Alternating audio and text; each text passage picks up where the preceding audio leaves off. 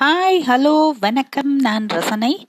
இன்றைய சிறுகதை ஒரு நெகட்டிவ் அப்ரோச் எழுதியவர் திரு பிரபஞ்சன். அவுட்டோர் போலாம் வரீங்களா? என்றார் நண்பர். ஒரு வேலையும் இல்லாமல் சும்மா பேசி பொழுதை கழிப்பதை காட்டிலும் வெளியே போவது உத்தமம் என்று நினைத்து எந்த ஊருக்கு? என்றேன். வில்லியனூருக்கு பக்கத்துல. இங்கு நம்ம வட்ட செயலாளரா இருக்கானே பட்டாபிராமன். அவனோட அப்பா செத்துட்டாரு. படம் எடுத்துக்கிட்டு கோயிலையும் பார்த்துட்டு வந்துடலாம் என்றார் நண்பர். வில்லியனூர் கோவில் விசேஷமானது. அதை காட்டிலும் கோவில் குளம் விசேஷமானது. பாசி படர்ந்த குளம் சில்லென்று வீசும் குளக்கரை காற்று மனக்கட்டுக்களை அறுத்து கொள்ளும் மேயும். போட்டோகிராஃபியை பத்தி ஒரு அச்சரம் கூட தெரியாத நானும் ஏதோ ஒரு பெரிய ஆள் போல கேமராவை கழுத்தில் மாட்டிக்கொண்டு அவரோடு கிளம்பினேன். வில்லியனூர் பஸ்ஸை பிடித்து கிராமாந்திர ஜனங்களோடும் வியர்வை அழுக்கு விளக்கெண்ணெய் கருவாடு குழந்தைகள் வெற்றிலை வாசனைகளோடு பிரயாணம் பண்ணி தேர்முட்டி வந்து இறங்கினோம். எங்களுக்கு வழிகாட்ட என்றும் எங்கள் சௌகரியத்திற்கு என்றும் ஒரு ஆள் மாட்டு வண்டியோடு வந்து இருந்தான். மாட்டு வண்டி பிரயாணம் ஒரு தனி சுகம் பொங்கல். காலத்தின் கழுத்தில் கயிறு போட்டு அதை ஸ்தம்பிக்க வைக்கும் இந்த மாடுகளும் இரண்டு பக்கமும் வளர்ந்து ஓசியும் நாற்றுகளும் எங்கோ கத்திக்கொண்டிருக்கும் பெயர் தெரியாத குருவியும் பார்த்த மாத்திரத்திலேயே தெரிந்து கொள்ளத்தக்கனவாய் விளங்கும் எழவு வீடுகள் புராண காலத்து வாத்தியங்களாய் வினோதமான இசை எழுப்பிக் கொண்டிருந்தார்கள் நால்வர். நான்கு பேர்களுமே சுய பிரஞையின்றி போதையில் இருந்தார்கள்.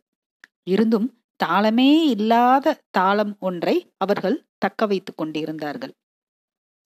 இரு சாரியிலும் இருக்கும் குடிசை வீடுகளுக்கு சற்றும் ஒவ்வாத வகையில் வெளுத்த சட்டை வேஷ்டிகளோடும் துண்டுகளோடும் பிரமுகர்கள் எனப்பட்டவர்கள் ஆங்காங்கே கும்பல் கும்பலாக நின்றிருந்தார்கள். இவர்கள் எல்லாம் செத்தவரின் மகனை அவருடைய கௌரவத்தை மேம்படுத்தவே அங்கு வந்தவர்கள் போல இருந்தார்கள். விட்டு விட்டு அழுகுரல்கள் எழுந்தன. மூன்று நிமிஷம் அழுது பிறகு ஐந்து நிமிஷங்கள் பேசி ஓய்வெடுத்து கொண்டு தங்களை தாங்களே உற்சாகமூட்டிக்கொண்டு இந்த மாறுபட்ட சூழலை ரசித்தவர்களாய் மிக சுவாரஸ்யமான கதியில் அழுது கொண்டிருந்தார்கள் பெண்கள். சில குழந்தைகள் வீட்டில் அற்புத நிகழ்ச்சி நடப்பது போல பாவித்துக் கொண்டு உள்ளுக்கும் வெளியுக்குமாக ஓடியும் விழுந்தும் எழுந்தும் கொண்டு இருந்தார்கள். அந்நிய நாட்டு தூதுவரை தன் தர்பாரில் வரவேற்கும் ராஜாவைப் போல பட்டாபி எங்களை மிக கௌரவமாக வரவேற்றார். ஒரு நீல பெஞ்சில் உட்கார்ந்து கொண்டிருந்த ஊர் பெரியவர்கள் எனப்பட்டவர்கள் எழுந்து எங்களை உட்கார சொன்னார்கள். பட்டாபி ஒரு ஆளை ஏவி இரண்டு நாற்காலிகளை பக்கத்து ஆரம்ப பள்ளிக்கூடத்தில் இருந்து எடுத்து வர சொல்லி அதில் உட்கார சொன்னார். துரதிருஷ்டவசமாக எனக்கு கிடைத்தது கால் உடைந்த ஒரு நாற்காலி. என் கவனம் முழுமையையும் அதன் உடைந்த காலிலேயே செலுத்த வேண்டி வந்ததால் நான் தவித்து போனேன். சுவரில் தொங்கிக் கொண்டிருந்த தலைவர்கள் எல்லாம் என்னை பார்த்து சிரிப்பது எனக்கு புரிகிறது. டீ வந்தது. மனிதர்கள் டீ என்கிற ஒரு பானத்தை எவ்வாறு எல்லாம் தயாரிக்க கற்றுக்கொண்டார்கள் என்று வியந்து கொண்டே குடித்து வைத்தோம். பிறகு போட்டோ எடுக்கும் சடங்குகள் தொடங்கின. செத்தவர் செத்தவர் போலவே காட்சியளித்தார். வெளுத்த சட்டையும் வேஷ்டியுமாய் அவரை அலங்கரித்தார்கள். நீட்டி படுத்திருந்த அவரை சாய்த்து உட்கார்ந்து கொண்டிருப்பவராய் செய்து தலைப்பாகை என்ற முண்டாசு கட்டினார்கள். இது போன்ற காரியங்களை செய்வதற்கு என்றே ஊரில் ஒன்றிரண்டு பேர் இருப்பார்கள். இவர்கள் காரியம் செய்வதாக பேர்.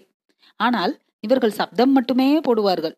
மற்றவர்கள் குறிப்பாக பெண்களே இந்த காரியங்களில் ஈடுபட்டு இருந்தார்கள். இழவுக்கு வந்த பெண்கள் பலரும் செத்தவரை சுற்றி நின்று கொண்டு அவருக்கு பட்டாபிஷேகம் நடப்பதைப் போல வேடிக்கை பார்த்து கொண்டிருந்தார்கள். ஒரு பெரிய மாலையை அவர் கழுத்தில் மாட்டி முடித்ததும் இப்ப போட்டோ எடுக்கலாம் என்றார்கள். பிறகு நினைத்து கொண்டு செத்தவருக்கு நாமம் போட்டார்கள். இதில் விசேஷ அக்கறை எடுத்துக்கொண்டு ஒருவர் அரை மணி நேரம் இதை செய்தார். பிறகு நண்பர் படம் எடுத்தார். நான் நகருங்கப்பா நகருங்கம்மா போட்டோவை மறக்காதீங்க என்றெல்லாம் டைரக்ட் செய்தேன். எங்கள் வருகையும் படப்பிடிப்பும் செத்தவருக்கும் செத்தவரின் மகன் பட்டாபிக்கும் ஒரு விசேஷ கௌரவத்தையே ஏற்படுத்தி விட்டதாக அவர் பட்டாபி வண்டியில் ஏற்றிவிடும்போது கூறினார். வில்லியனூர் கோவிலில் கோகிலாம்பாளையும் அவள் கணவரையும் தரிசித்துவிட்டு குளக்கரையில் பொழுது போக்கினோம். குளம் ஆறு போன்ற நீர்நிலைகளை பார்த்துவிட்டால் நண்பருக்கு ஒரு மாதிரியான வயிற்று உபாதை ஏற்படும். கோவில் நந்தவனத்திற்கு பக்கத்திலேயே மறைவாக சென்றுவிட்டு சூழலில் இருந்த புனிதத்தையே மாசுபடுத்தி வந்தார். பல்வேறு விஷயங்களையும் பற்றி சுகமான லைப்போடு பேசிக்கொண்டு இருந்து விட்டு ஊர் திரும்பினோம். ஸ்டுடியோவில் உடனே டெவலப் பண்ணலாம் என்று இருட்டு அறைக்குள் சென்று கதவை சாத்திக் கொண்டார். நண்பர் நான் சிகரெட்டை பற்ற வைத்துக் கொண்டு இழுப்பு இழுத்திருக்க மாட்டேன். அலறி கொண்டு ஓடி வந்தார். என்ன? பிலிம் எக்ஸ்போஸ் ஆயிருச்சு. ஆ? சுத்தமா விழல. சுத்தமாவா? ஆமா கொஞ்சம் கூட விழல. எத்தனை டேக்கு ஒன்னே ஒண்ணுதான். ஐயோ ஏன் இப்படி பண்ணீங்க? எப்பவுமே செத்து போனவங்கள ரெண்டு மூணு தடவை எடுப்பீங்களே. என்னமோ கெட்ட நேரம். செத்து போனவருக்கா? இல்ல அவருக்கா? என்பது புரியவில்லை. என்ன பண்ண போறீங்க? என்ன பண்றது? சமாளிக்க வேண்டியதுதான். ஏற்கனவே செத்துப்போனவர்களின் நெகட்டிவ்களை எல்லாம் எடுத்து ஆராய்ந்தார். பட்டாபியின் தகப்பனாரை போல உருவம் பொருந்தியவர் என்று இரண்டே இரண்டு தான் கிடைத்தது. வயசானவர்கள் எல்லாம் ஒரே மாதிரி உருவம் கொண்டவர்களாய் இருந்திருந்தால் என்ன சௌகரியமாய் இருந்திருக்கும்? கிடைத்த ரெண்டிலும் ஒருவர் நீட்டி படுத்திருந்தார். ஒருவரை சாய்ந்து கொண்டு இருப்பதாக தோற்றமளித்தார். துரதிருஷ்டம் என்னவென்றால் பட்டாபியின் தகப்பனாருக்கு தாடி இருந்தது. ஒரு வார தாடி. நெகட்டிவ்காரருக்கு சுத்த சவரம். அதோடு இவருக்கு தலைப்பாகை நாமம் மாலை எதுவும் இல்லை. அடுத்த நாள் ஒரு ஓவியனை அழைத்து வந்தார். இவன் மகா கலைஞனாக தன்னை நினைத்திருப்பவன். எனவே மகா ஓவியன். கலைஞர்கள் தொழில் செய்து பிழைப்பதாவது? நேர்ந்து கொண்ட தொழிலை செய்யாமல் இருப்பதே ஒரு கலைஞனின் மேதைத்தனம் என்று நினைப்பான். இவனை சாராய கடை ஒன்றில் சந்தித்து கேட்டதையெல்லாம் வாங்கி கொடுத்து ஸ்டுடியோவுக்கு கூட்டி வந்தார். கலைஞன் தலை குப்பர கவிழ்ந்து கொண்டு முழு போதையில் உட்கார்ந்திருந்தான். அவன் தலையை நிமிர்த்தி நிமிர்த்தி செய்ய வேண்டியதை விலக்கிச் சொன்னார். ஒரு வழியாக செத்து போனவருக்கு தாடி முளைத்தது. அவரே முண்டாசு கட்டி கொண்டார். தனக்குத்தானே நாமமிட்டு கொண்டார். ஒரு மாதிரியாக எங்களை எல்லாம் பயமுறுத்தி கொண்டிருந்தார். பட்டாபி வரும் நாளை மிக ஆவலுடனும் பயத்தோடும் எதிர்பார்த்து கொண்டிருந்தோம். அந்த நாளும் வந்தது. அவரும் வந்தார். தந்தையின் மகத்தை தந்தையின் படத்தை மகன் பார்த்தார். சில நிமிஷங்கள் வரை கூர்மையாக பார்த்தார்.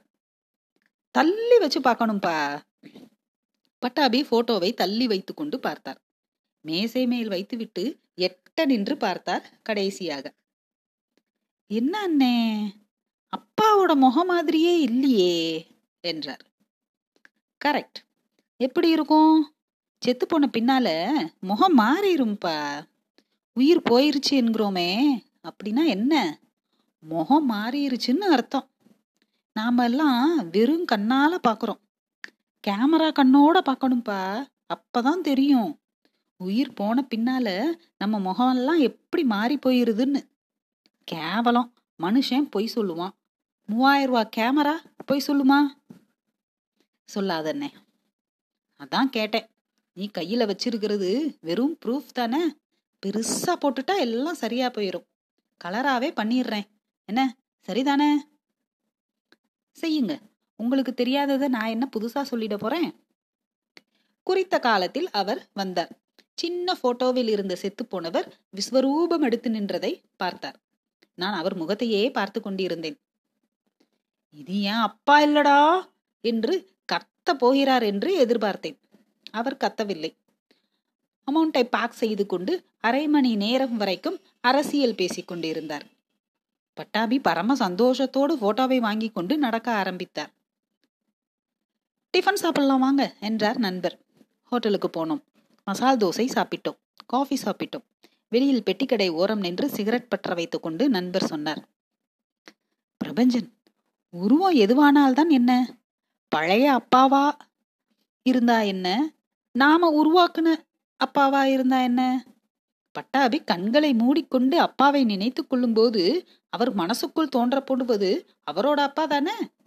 வேதத்தில் கூட சொல்லியிருக்காமே. கோயில் விக்கிரகம் எல்லாம் பாமரர்களுக்குத்தான். படித்தவர்க்கு இல்லேன்னு.